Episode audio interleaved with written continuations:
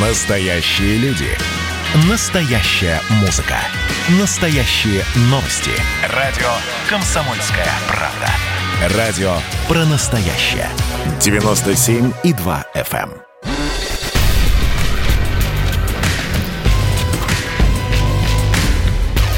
Не фантастика. Не фантастика. Программа о будущем, в котором теперь возможно все.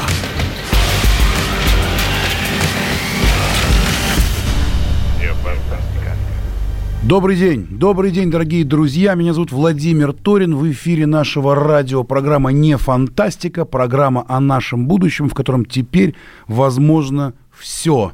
У нас в гостях замечательный писатель Дмитрий Глуховский. Дмитрий Алексеевич, здравствуйте. Здравствуйте. Ну что, мы здесь в нашей программе много говорим о фантастике, и кому как не вам порассуждать о фантастике, но как мы это все готовили, смотрели, батюшки, а тут вдруг известный писатель Дмитрий Глуховский вдруг теперь в лентах новостей, в лентах политических новостей. Вдруг, неожиданно, как же так? Я читаю, я читаю вот эти вот заголовки газет и э, просто диву даюсь. Значит, Глуховскому припомнили Крым на фоне бойкота Россотрудничества. Россотрудничество против Глуховского. Сейчас еще, вот тут вот э, русофобский пессимизм. Куда пытается отправить представить Россию писатель Дмитрий Глуховский. Дмитрий, что произошло? Э, произошла э, ситуация достаточно смешная, но нельзя сказать, чтобы неожидаемая. Э, значит, мне предложили организаторы «Тотального диктанта». Это не государственная, общественная инициатива, направленная на то, чтобы значит, прививать любовь к родной речи и гражданам Российской Федерации, и нашим соотечественникам, проживающим за рубежом. Значит, э, и вот э, мне предложили написать очередной текст этого тотального диктанта эм, и оказаться в ряду таких авторов, как э, Дина Рубина, Борис Стругацкий, Захар Прилепин, Быков и так далее. То есть самые разные авторы разных и зачастую даже диаметрально противоположных политических взглядов. Я, значит, учитывая общенациональный надо политический характер этой инициативы написал специально для тотального диктанта, совершенно не политизированный, в отличие от моих каких-то общественных там политических выступлений, текст, просто человеческая история, которая могла бы стать таким общим знаменателем, а не делителем для всех тех, кто этот диктант решил бы писать в следующем году. Но организация под названием «Россотрудничество», которую, в частности, обвиняли в том, что она помогала в Чехии провозить рецин для отравления чешских политиков, э, такое вот сотрудничество, значит, она решила, что поскольку я выступал э, против присоединения Крыма и осуждал действия Российской Федерации на востоке Украины, э, в Донбассе и так далее, значит, то я недостоин для того, чтобы Россотрудничество мой текст каким-то образом, э, ну, написание этого тотального диктанта с моим участием каким-то образом поддерживало. И новый глава Россотрудничества Евгений э, Внук Примаков, значит, э, сказал, что нам с ним не по пути. Ну и действительно, нам ну, с такой драматической шпионской почти организацией по пути быть не может. Вот такая случилась неказистость но ничего, все, в принципе, мы проехали. Россотрудничество теперь хочет провести какой-то свой отдельный, независимый, параллельный диктант с каким-то более кошерным автором, видимо, и с каким-то еще более патриотическим текстом. Хотя мой текст был вполне себе ну, про любовь к людям и к стране, в том числе к нашей. Вот. Ну, а как бы наш э, диктант будет, соответственно, в этом году без э, многоуважаемого Россотрудничества. Э, да, вот такая вот история. Я помню прекрасно тему про тотальный диктант, и буквально э, два года назад э, я имел честь быть приглашенным тем самым Россотрудничеством в, э, в Италию, в Риме, в, в русском центре культурном в Риме. Я читал прекрасный текст Гузель Яхиной вот в рамках этого диктанта. Кто бы мог подумать, что великий и могучий русский язык вдруг станет каким-то таким камнем преткновения, да, и вдруг мы начнем говорить о политике. Э, давайте послушаем, что по этому этому поводу говорит Евгений Примаков. Тотальный диктант – это очень хороший проект. На самом деле. Более того, в октябре, когда вот они проводили в этом году, я приходил к ним в студию, что-то там рассказывал такое духоподъемное. А, и у меня где-то даже на столе лежала а, книжка с текстами тотального диктанта. Замечательный, очень хороший проект, который правильно и классно работает на а, продвижение, популяризацию русского языка. Дальше такая история. Я уже говорил, что Россотрудничество – это внешнеполитическое агентство в структуре внешнеполитического министерства.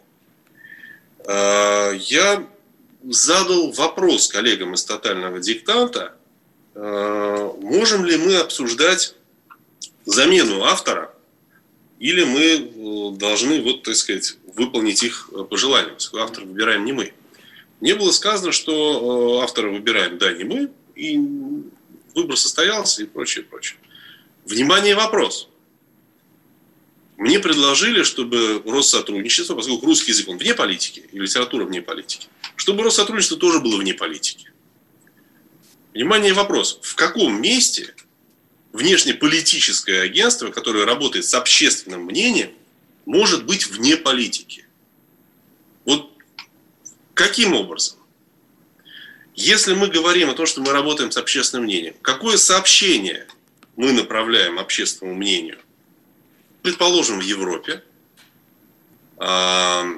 общественному мнению, которое, как мы надеемся, рассчитываем, ну, рассчитываем, а, будет взаимодействовать и дружить с нашим государством, а, если мы э, даем за казенный счет казенные площадки наши – принадлежащий этому же самому государству, э, писателю, который говорит, что э, Крым надо вернуть Украине, э, ваши изменения в Конституции – это зло, ваше государство – это зло и нехорошо,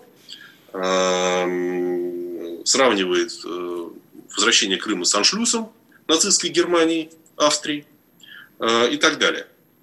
Мне абсолютно неинтересны политические взгляды автора, но мы, как внешнеполитическое агентство, не может быть вне политики. Вот так вот сказал Евгений Примаков. И вот мы только что слышали Дмитрия Глуховского. Дмитрий разговаривает и рассказывает нам об общечеловеческих э, ценностях, а Евгений Примаков говорит про политику. Дмитрий, что вы могли бы ответить на это все? Послушайте, ну а почему, во-первых, э, не кажется ли вам, что русский язык, русская литература, я в данном случае говорю не о своей э, скромной какой-то попытке э, этим делом заниматься больше, чем любая политическая составляющая, больше, чем политическая конъюнктура, больше, чем те лица, которые сейчас находятся у власти, что литература, как бы и культура, они непреложны, непрестанны и находятся как бы над политическими режимами. Не кажется ли вам это? И не кажется ли вам, что не обязательно только те авторы, художники и режиссеры, которые восторгаются действующей властью, всячески оправдывают ее любые авантюры и заглядывают ей в рот, должны представлять даже и на государственных площадках, хотя я отлично, честно говоря, и не рвусь э, не воспользоваться какими-либо внешнеполитическими платформами, предоставляемыми Россотрудничеством. Но не кажется ли вам, что культура к государству отношение имеет э, непрямое. И государство, больше того, не есть страна. Почему я обязан любить государство как бюрократический чиновничный аппарат? Я люблю Россию как свою страну, страну, где я родился, где я вырос, а, причем а, ну, часть моего детства пришлась на Москву, а часть пришлась на глубинную Россию, на Костромскую область, где я ну, буквально половину всего своего школьно-дошкольного возраста провел. И я как раз, э, безусловно, сто процентов Россию люблю. Но а, значит, э, значит ли это, что я э, не, не имею права сомневаться в любых решениях, которые принимаются текущим политическим руководством? Значит ли это, что я не должен выискивать какие-то беды или проблемы, которые преследуют нашу с вами страну все время, хронически, и пытаться найти ответы на эти вопросы. Почему, собственно, мы, э, с чем какие-то наши традиционные эти проклятия связаны, и как мы можем от них избавиться и излечиться? выискивать э, проблемы и стараться найти для них решение, мне кажется, это и есть любовь к родине. а не то, когда ты просто ее нахваливаешь э, нон-стоп, выступая в различных политических ток-шоу и заодно э, путая понятие государства, которое, повторюсь, текущий чиновничный аппарат, да, который может и поменяться, и как часто это бывало в истории нашей страны, когда э, власть менялась, предыдущий комплект правителей проклинался, вычеркивался, вымарывался из учебников истории, и выяснялось, значит, что оказался ваш отец не отцом, а сукой, да? И Лаврентий Павлович Берия не оправдал доверие. Если это случалось 10 раз, почему это не случится в 11 раз с текущим э, нашим правительством? Не кажется ли вам, что все это очень временно и приходящее, а культура, язык, литература, кино, э, изобразительное искусство, которое в нашей стране э, создаются и которые потом ее на мировой арене гораздо большей степени, чем политические правители представляют, вот это будет навсегда. Я, повторюсь, не обольщаюсь на свой счет – и не считаю, Дмитрий Глуховский в нашем эфире, в прямом эфире радиостанции «Комсомольская правда». Мы вынуждены на одну минуту 20 секунд прерваться на рекламу и тут же возвращаемся назад к писателю Дмитрию Глуховскому в программу «Не фантастика». Андрей Норкин возвращается на радио «Комсомольская правда». Каждый вторник с 6 до 8 вечера он будет подводить итоги дня и, конечно, общаться со слушателями. Только Норкин может рассказать простыми словами о самом сложном. Слушайте по вторникам в 6 вечера по московскому времени. Недопустимо чиновникам разговаривать с людьми подобным образом. Недопустимо не обращать внимания на человеческие проблемы.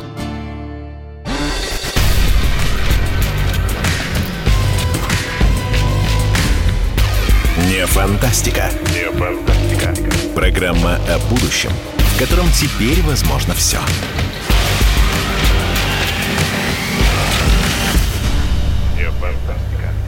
Добрый день, дорогие друзья. Пятница, 20 ноября. Программа «Не фантастика». Меня зовут Владимир Торин. Мы рассуждаем о нашем будущем, в котором теперь возможно все.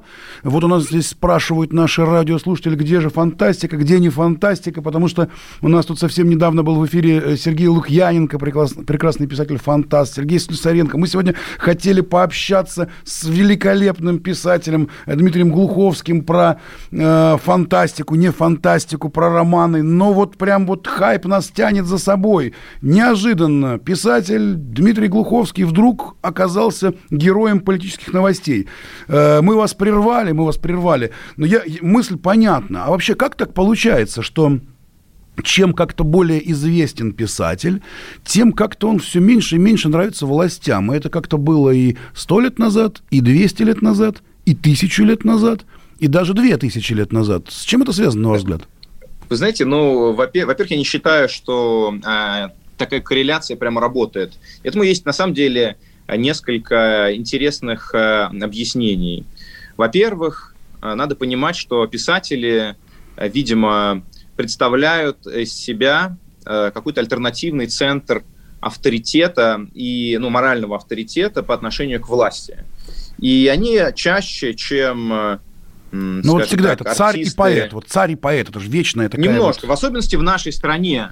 Но дело в том, что в нашей стране, начиная со времен Российской империи, а, через советскую эпоху и сейчас тоже, а, обычная пресса, которая в европейских государствах является местом для дискуссии а, по, по, по самым важным общественно-политическим темам, у нас находится обычно под контролем государства. И в общем, транслирует точку зрения власти на все важные вопросы. То есть она в лучшем случае информирует, а в худшем случае пытается воздействовать на общественное мнение, очень часто очень эффективно воздействует на общественное мнение. И периоды, когда пресса по-настоящему независима, да, пресса это печатная или телевидение, или интернет, телеграм-каналы – достаточно короткие у нас. И потом так или иначе государство перегруппировывается и берет опять новые медиа под свой контроль, как оно взяло в конечном итоге, по большому счету, под контроль интернет. Но это не полный контроль, да, это, скажем так, ну, приручение или создание подавляющего а, большинства, а, значит, эм, каких-то каналов интернет-информации, сайтов, YouTube и так далее, которые позволяют заглушать ту точку зрения, с которой государство не согласно. И то же самое в Телеграме происходит. И литература, оставалось на протяжении и, и эпохи царской России, в Советском Союзе и в сегодняшней России способом вести альтернативную какую-то дискуссию по важным темам общественным, человеческим и политическим. И надо понимать, что когда государство авторитарно, политикой становится все. Эпидемиология становится политикой, как мы видим, говорить, сколько у нас заболевших или не говорить, чья вакцина первая и какая более эффективная. Это все становится предметом соревнований, предметом гордости, предметом самооправдания, предметом стыда и, и, и укрывательства и так далее. Экономика, разумеется, можем ли мы говорить правду там, о безработице, можем ли мы говорить правду о пособиях, Можем ли мы говорить, как э, живут там, не знаю, в Америке безработные? Дмитрий, я, я очень извиняюсь, у нас, у нас прям идут к вам вопросы от наших радиослушателей. Уже их очень Давайте много. Да-да-да, я просто к тому, и, что... И да. с писателями такая история, что в отличие от кинорежиссеров, например, которые не могут за бесплатно ничего снять, и которые нуждаются в государственной поддержке, приходят к государству и продают ему свою лояльность, свою верность э, в ответ на, взамен на бюджеты для производства – писатель как бы никому ничего особенно не должен. То есть он может, у него бюджет нулевой, и это один из э, литература, это один из тех медиумов, где можно продолжать, несмотря на то, что мейнстримовые СМИ и кино, большое искусство, дорогостоящее, фундаментальное, монументальное, подчинено государству, в литературе все еще можно по-честному пытаться обсуждать какие-то вещи и высказывать точки зрения, даже если они ну, сказать, ошибочные, которые отличаются от мейнстримовой государственной точки зрения на все вопросы. А, поэтому есть противостояние между писателем и царем а, в той или иной виде. Или, или писателем и вельможей, да, или поэтом там, и, допустим, не знаю, честью какого-нибудь офицера, который может по тому или поводу оскорбиться, или поэтом и священником. Потому что в нашей стране в особенности, а, начиная с эпохи патриарха Никона, значит, э, так или иначе церковь и, и власть плюс-минус э, были заодно. Ну, там, с перерывом на э, борьбу с э, церквями, которые значит, коммунисты, большевики развязали в, там, в 17-м и закончили во время Великой Отечественной войны. Вот. Дмитрий Глуховский в программе «Не фантастика» на радио «Комсомольская правда». Все, про политику мы поняли, хотя от политики уже э, сейчас не Если уйдешь. есть вопросы, я готов. Э, вопросов ответить. очень много, и просьба какая? Стараться вот прям вот не очень я сильно растекаться мыслью по древу. Итак, Первое, значит, э, дело в том, дело в том, что у нас здесь в программе не фантастика, каждый из наш гость, он э, прогнозирует будущее на короткий период и на э, глобальный период. Э, как вы считаете, вот э, что будет с Россией, с миром в ближайший год и в ближайшей какой-то, какой дальней, дальней, далекой перспективе? Во-первых, хочется сказать, что я верю, безусловно, в будущее России. С моей точки зрения, то, что сейчас, сейчас в стране происходит, это попытка каким-то образом зацементировать тектонические изменения, которые связаны с продолжением процесса распада Российской империи, которая была затем превращена в Советский Союз, и дальше... Тут прямо сразу вопрос прям такой, Россия распадется или нет, прям спрашивают. Вот прям... Россия не то, что не распадется, но для этого она должна, конечно, возродиться из, из пепла, она должна пройти реформы, она должна обновиться, она должна позволить людям принимать участие в политической жизни страны, она должна сделать так, чтобы голос людей слышали, и она должна защитить, самое главное, я думаю, что самая большая проблема, защитить, гарантировать людям их права. Права на собственность, права на свободу, права на неприкосновенность частной жизни и так далее. Человек должен себя чувствовать в нашей стране стопроцентно уверенно в себе и защищенным от любого произвола. Да? Вот в этот момент, и в принципе, такие периоды уже были. И я бы сказал, что там с, нули, с нулевого до десятого года м, казалось, что мы идем в будущее. Потом я понимаю, что многие люди скучают по Советскому Союзу, и многие его романтизируют, и многие его романтизируют ошибочно, отталкиваясь от э, телевизионной продукции первого, второго каналов, да, забывая о тех недостатках, которые были, и вспоминая только о таких вещах, как там социальная защищенность или важное место, которое Россия занимала в мире, Советский Союз занимал в мире, и роль, которую он в мире играл, и так ту гордость, которая советского человека за свою страну была, но забывая о тех жертвах, которые за, с которыми из-за этого пришлось э, сталкиваться. Значит, я считаю, что, безусловно, Россия останется э, великой державой, но для этого ей будет необходимо переродиться. И также я считаю, что, к сожалению, несмотря на всю риторику, которую мы слышим от власти, тот курс, который э, власть сейчас, он просто-напросто, это попытка там сверху тонким слоем зацементировать расходящиеся тектонические платформы. Нужно э, не запрещать, не подавлять, не отключать, а нужно просто дать людям возможность нести ответственность за свои собственные жизни. В принципе, новое поколение будет к этому уже стопроцентно готово. Вот. Понятно. В этот момент, безусловно, у нашей страны будет будущее, я в него верю. И э, сразу сюда еще один вопрос. Есть ли что-то из того, что делает наше правительство, что вам нравится? Ну, скажем так, то, что наше правительство делало в начале 2000-х, э, меня не раздражало. То есть, безусловно, а, Путин э, итерации первого срока и Дмитрий Медведев э, в свой первый единственный срок – в особенности, наверное. То есть это, это люди, которые говорили о необходимости модернизировать страну, которые предлагали, чтобы страна была более открыта, более современна, чтобы она, а, значит, ну, а, скажем так, шла, шла в ногу со, со временем и управлялась по каким-то современным каким-то канонам. То есть Путин эпохи первого срока – это не человек, ностальгирующий по Советскому Союзу, это прогрессист. И mm-hmm. Медведев, э, когда он был у власти, его риторика тоже была направлена в будущее, была прогрессивной. Э, когда тебе предлагают возвращаться обратно в Советский Союз, это мне, ну, я понимаю, что большинство слушателей радиостанции «Комсомольская правда» наверняка придерживаются взгляда, что в Советском Союзе было лучше и нужно возвращаться им туда. С моей точки зрения, это как э, отсохшую уже отрезанную там руку или ногу попытаться пришить обратно. Очевидно, что она умерла, очевидно, некроз ткани произошел, и она уже плохо пахнет, она не прирастет. Это без вариантов. И нет, не осталось в мире больше ни одного социалистического государства, сделанное по нашей модели, которое бы, кроме Кубы, возможно, где люди живут в нищете, и Венесуэла, где а, один из самых высоких уровней преступности и убийств в мире, и грабежей, где люди бы пытались даже это сделать. Ну вот. Эта модель не работает, она отжила себя, нам надо, надо искать э, новые. То, что сейчас э, властью делается, за исключением, может быть, там, фискальной политики, все остальное вызывает мне недоумение. Внешнеполитические наши инициативы э, это просто фейспалм. То есть ну, фиска- фискальные инициативы это хоть неплохие? Фискальные инициативы, слава богу. Ну, вот фискальные инициативы, да, пожалуйста, хорошие.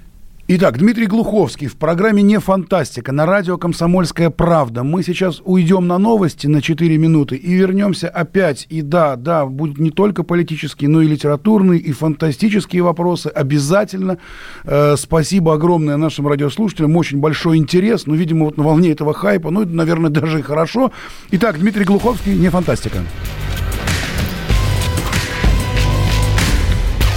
Не фантастика. Не фантастика. Программа о будущем, в котором теперь возможно все.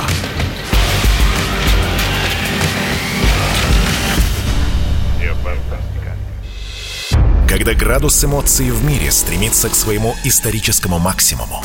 Когда каждый день — это война и мир в одном флаконе. Когда одной искры достаточно для пожара планетарного масштаба. В такое время нельзя оставаться спокойными и равнодушными.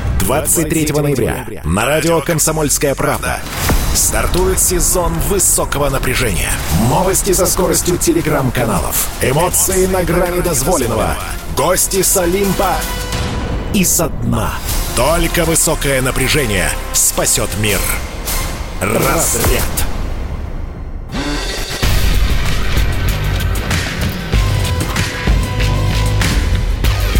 Не фантастика. Не фантастика. Программа о будущем, в котором теперь возможно все.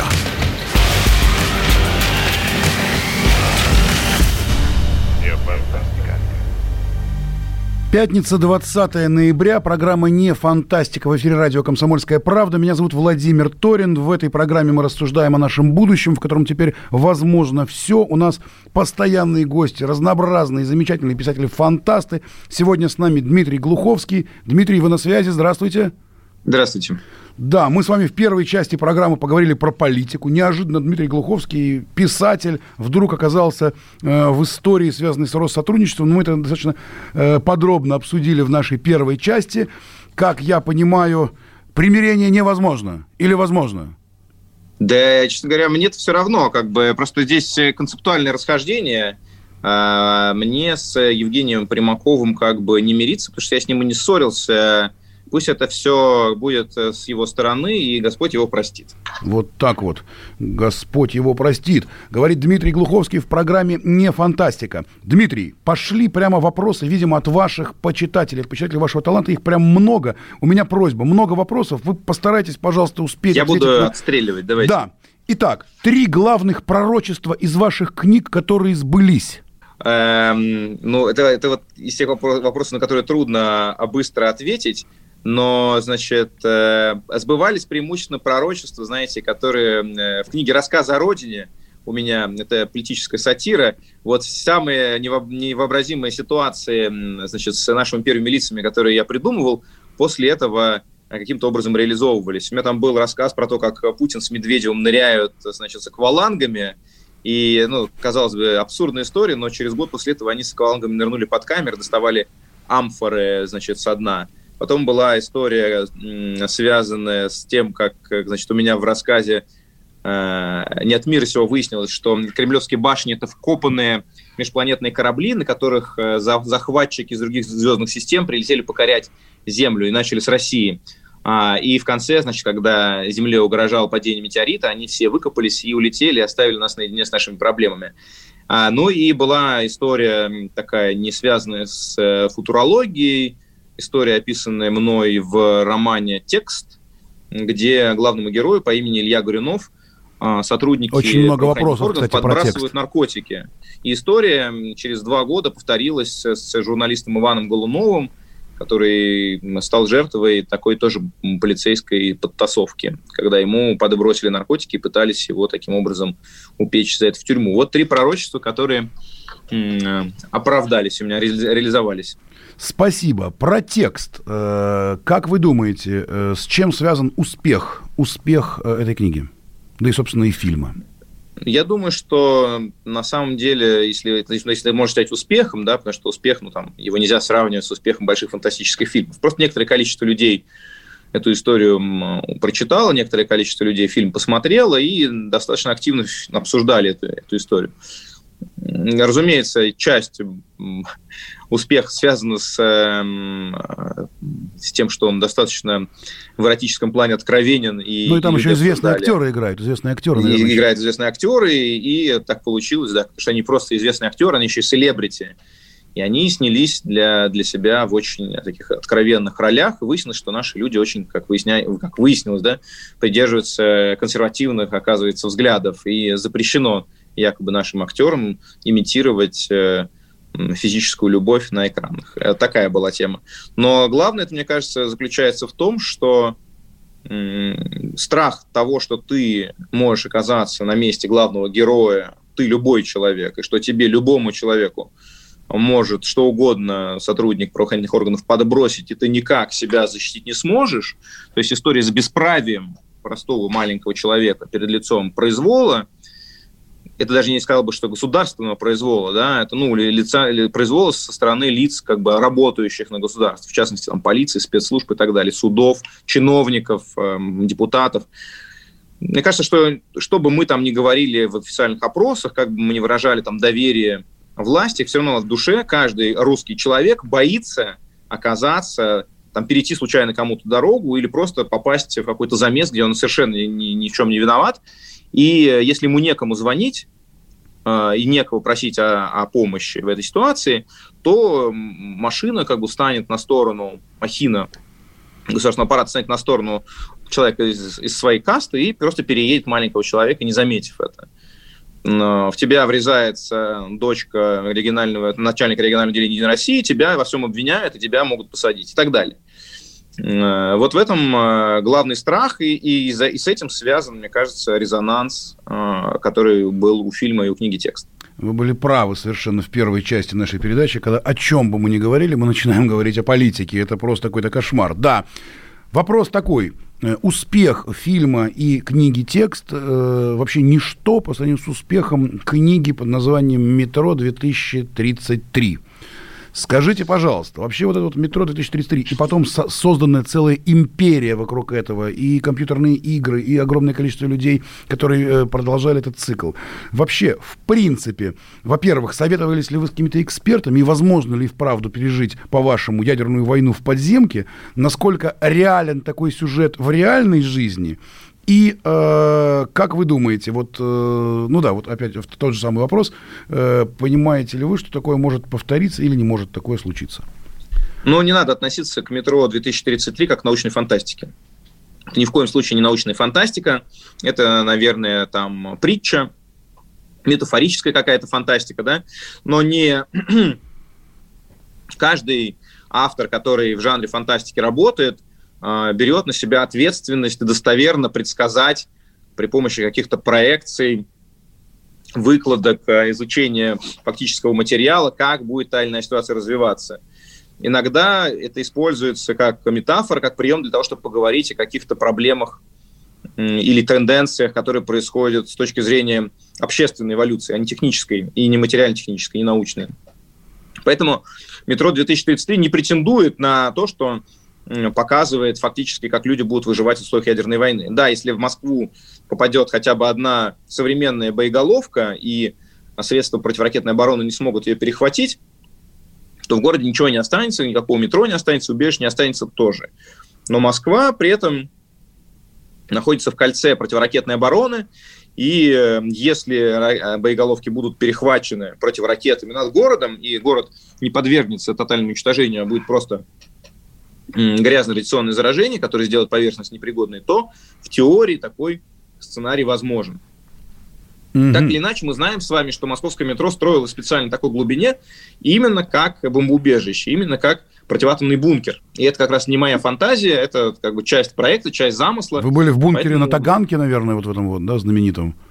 Я был, разумеется, в бункере на Таганке, но он только один из 200 э, похожих объектов, также маркированных ГО, государственный объект. Таганка – это ГО-42, есть еще там около 200 других, которые расположены в Москве и за пределами Моск- Москвы, Московской области. Чаще всего они соединены в какую-то единую транспортную инфраструктуру подземную. И это тоже не фантастика, это просто как бы ну, государственная какая-то оборонная инфраструктура, построенная именно во время холодной войны на ее пике, и именно с целью спасти, уберечь от э, бомбардировок и ядерной атаки и руководящую элиту, и научную элиту, и военных, и какое-то количество гражданских жителей. Э, да. И вот, я не знаю, кто такая Вера Аркадьевна, она спрашивает, пусть он скажет, будет ли ядерная война. Это, это к вам как к мессии. Будет ли ядерная я война? Я думаю, что ядерной войны не будет, Вера Аркадьевна, потому что нету сейчас в мире сил, которые были бы во-первых, настолько отморожены, и во-вторых, хоть как-то заинтересованы. То есть, но, ну, в ядерной войне. Отсутствие у, хотя бы у одной страны возможности себя стопроцентно надежно защитить от ядерной атаки, включая так называемый принцип гарантированного взаимоуничтожения, который говорит о том, что если кто-то начинает войну, дальше уничтожению подвергается вся планета, и это делает любые войны совершенно неразумными. Именно поэтому... Любые ядерные именно из-за войны. того, что Ядерные, конечно, ядерные войны, да. Именно поэтому сверхдержавы и вообще крупные державы не ввязывались ни в один э, тотальный военный конфликт, начиная с бомбардировки Хиросимы и Нагасаки потому что стало понятно, что тотальную войну выиграть становится теперь невозможно. Вот, поэтому мировых войн, я думаю, что в ближайшее время у нас не будет. И я, честно говоря, не думаю, что они будут вообще. У вас красивый пейзаж за окном. Где вы находитесь? Я нахожусь э, на своей даче сейчас. Прекрасные места. У вас помимо российского гражданства есть израильское. Плюс виды на жительство в Германии и Испании. Правда это или нет? Да, это правда. Я об этом э, говорил э, в интервью Юрию Дудю. Ой, тут очень много вопросов про вот это все, но, к сожалению, мы опять должны прерваться на короткую рекламу. Дорогие радиослушатели, не переключайтесь. Мы в программе «Не фантастика» с прекрасным писателем Дмитрием Глуховским выясняем все про наше будущее, про ядерную войну, про Россотрудничество, про все на свете. Даже уже вот выяснили, где он находится. Буквально через полторы минуты мы возвращаемся в студию программы «Не фантастика». Меня зовут Владимир Торин. Сегодня мы рассуждаем о нашем будущем, в котором теперь возможно все, с писателем Дмитрием Глуховским. Встречаемся через полторы минуты в программе «Не фантастика». Это было начало. Это действительно история, которая будоражит. Так вся страна обалдела. И Россия родина слонов, она от океана до океана, да, и мы, мы всегда правы, мы никогда не сдаемся. И самое главное, что же будет дальше? Комсомольская правда. Это радио.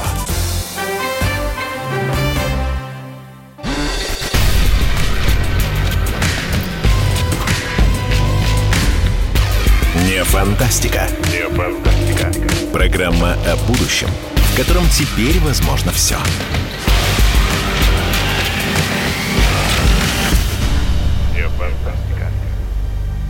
Пятница, 20 ноября. Программа «Не фантастика». Меня зовут Владимир Торин. Здесь мы рассуждаем о нашем будущем, в котором теперь возможно все, и о том, как нереальное сегодня превращается в наше абсолютно реальное завтра. С нами писатель Дмитрий Глуховский. Мы разговариваем обо всем, и о политике, и о фантастике. Э, почему-то все-таки больше у нас вопросов теперь про политику, их много. Э, для начала вот такая Где вещь. вы их читаете? Может, я тоже почитаю? Они у вас где-то на YouTube лежат? У нас есть WhatsApp. У нас есть WhatsApp нашей А, радиостанции. Я сюда. просто... Интересно. На YouTube, Люблю YouTube, это не, YouTube не наше главное оружие. Наше главное оружие Понял. радио. Мы радио. Смотрите, только что президент Российской Федерации Владимир Путин подписал указ об упразднении Роспечати и Россвязи. И их функции переданы в Минцифры. Ну вот просто вот такая новость. Вы как человек, как писатель, как человек пишущий Роспечати, вот у вас, я так понимаю, к вообще к нашей печати, прессе, да, есть ряд претензий из нашей первой части программы. Как вы думаете, зачем это сделано? Расформирована Роспечать и Россвязь и переданы Минцифры? Ну, просто ваше мнение. Ну, видимо, печать вырождается сама по себе. Понятно, что сегодняшний человек там, гораздо больше времени проводит в своем смартфоне, откуда, собственно, получает всю информацию, чем э, листая какие-то бумажные издания. М, И Роспечать, она занималась, в общем, э, в большей степени гораздо э, прессой, чем э, книг, книгоизданием. Да? Ну, и в любом случае, это были функции такие достаточно логистические, не столько там, идеологического какого-то контроля, сколько там э, логической, логистической организации, насколько я понимаю, у этих двух агентств. Вот. Ну и теперь просто, поскольку люди ушли в цифру... Мне подсказывают. а, Издание книг, Минцифры. издание книг мне подсказывает тоже Роспечать. Тоже Роспечать, да, Да. да, да. Ну, э, я встречался, так сказать, пересекался с какими-то лицами из этих двух агентств на книжных ярмарках, например, куда они тоже там э, от, российской, от российской стороны каким-то образом, от российской делегации там приезжали. Но и все, наверное. Вот. Ну, я так понимаю, что в любом случае сейчас, поскольку цифра на взлете, э, решили расформировать их, эти функции передать те- тем министерствам, тем ведомствам, которые занимаются актуальным, э, актуальными направлениями. То Ну, есть, это, сказать, то есть это правильное отжили решение. свое. То есть это правильное решение. Ну, это какая-то административная реформа, реорганизация. Если им кажется, что это правильно, то это правильно. У меня никакой особенно эмоциональной позиции по этому вопросу, честно говоря, нет. Я считаю, что литература мало имеет отношение к носителю. То есть... э, К тому, к тому, к тому ведомству, которое печатает книги. По глине, по глине клинышками, понимаете? А Там, наверное, так было сказать, какое-то министерство по глине, которое эту глину распределяло. Министерство по глине и клинышкам, да. Да, и, министерство по клинышкам тогда Да, было. да, да. Ну, ну вот, понимаете. То есть потом мы писали на пергаменте, потом пи- сначала на папирусе, потом на пергаменте. Илиада, Одиссея вообще в устной форме передавались из уст в уста. Поэтому м, литература живет вне зависимости от того, печать это или пиксели, и какое министерство этим занимается в текущий момент. Ясно, спасибо. Дмитрий Глуховский, значит, э, после того, как мы с вами э, рассказали, вот, что у вас красивый вид за окном, и э, про вот эту вот историю э, израильское гражданство, видно на жительство Германии и Испании, э, вопрос, э, любите ли вы Россию, и правда ли, что у вас день рождения приходится на День России? Конечно, я люблю Россию. Э, Я москвич. Родился в Москве. Мама у меня из Костромской области. Я, значит, все свои школьные, детсадовские каникулы в детском саду просто практически не вылезал из, э, из этого городка, из деревенского дома. Там у меня там участок, колодец, огород, э, лес, мопед, дача, там все вот это как бы совершенно такой ст- стандартный э, набор. Ну Вот. И потом в какой-то момент я просто, вы знаете, ну как бы, то есть, когда мне было 16, Советский Союз только распался. В Советском Союзе э, не было возможности люди, людям выезжать, вообще смотреть на мир. А мир там за пределами наших границ был очень интересный, привлекательный, зовущий. Мы его очень тоже романтизировали, потому что мало про него знали и понимали. И ощущение свободы, возможности сейчас взять и куда угодно там поехать, полететь, что-то новое узнать, на иностранных языках заговорить, попробовать себя в одном, в другом, все увидеть, то есть такая простая любознательность человеческая, желание прожить свою жизнь как можно интереснее и разнообразнее, меня именно подтолкнуло к тому, чтобы поехать получить образование в Израиле. После этого предоставилась возможность работы во Франции на телеканале Евроньюз. Я там работал на телеканале Евроньюз. После этого я вернулся в Россию, работал на телеканале Russia Today, который только в это время был создан. Жил еще в Германии, в Испании периодически я бываю наездами. Я себя считаю как бы человеком мира, но совершенно не вижу здесь никакого противоречия. Я, безусловно, русский человек с русскими корнями, э, принадлежащий на 100% к русской культуре, э, говорящий на русском языке так, как я не говорю и никогда не заговорю ни на одном другом, это все родное. Но есть и другое приобретенное. И в сегодняшнем мире, где границы размываются, где люди могут, да, быть одновременно там русскими и чем-то еще, да и много ли у нас чисто русских людей, которые до восьмого колена знают, что они там не чуть-чуть не армяне, не татары, не евреи, не грузины, а вот они просто русские русские. Да и нужно ли нам это, учитывая, что мы все-таки империя, и как империя мы состоим из всех народов, которых мы когда-либо к себе э, присоединили, в себя впитали. Почему нужно выбирать, почему ты не можешь, да, располагать видами на жительство или гражданствами других стран, и при этом быть патриотом своей родной страны. В Соединенных Штатах Америки, например, это допускается. В европейских странах это запросто допускается. Почему нам все время надо выбирать вот либо одно, либо другое? Э, мы можем позволить себе в современном мире, где границы пропадают, несмотря на попытки отдельных как бы царьков их восстановить, можем себе позволить быть гражданином мира – и быть патриотом своей родной страны. Я здесь никакого противоречия не вижу. Спасибо большое. Дмитрий Глуховский, прекрасный писатель, был сегодня у нас в эфире радиостанции «Комсомольская правда», в эфире нашей программы «Не фантастика», где мы рассуждаем о будущем, в котором теперь возможно все. Дорогие друзья, Присылайте нам на наш WhatsApp любые вопросы. Мы будем обсуждать со всеми, кто только возможен. И э, любые проблемы. У нас нет никаких запретов. И вот этот вот прямой эфир сегодня с Дмитрием Глуховским лишнее тому подтверждение. Дмитрий, спасибо вам огромное. Спасибо до встречи, вам. до встречи в понедельник, 23 ноября в программе «Не фантастика» на радио «Комсомольская правда». Не фантастика. Не фантастика. Программа о будущем, в котором теперь возможно все.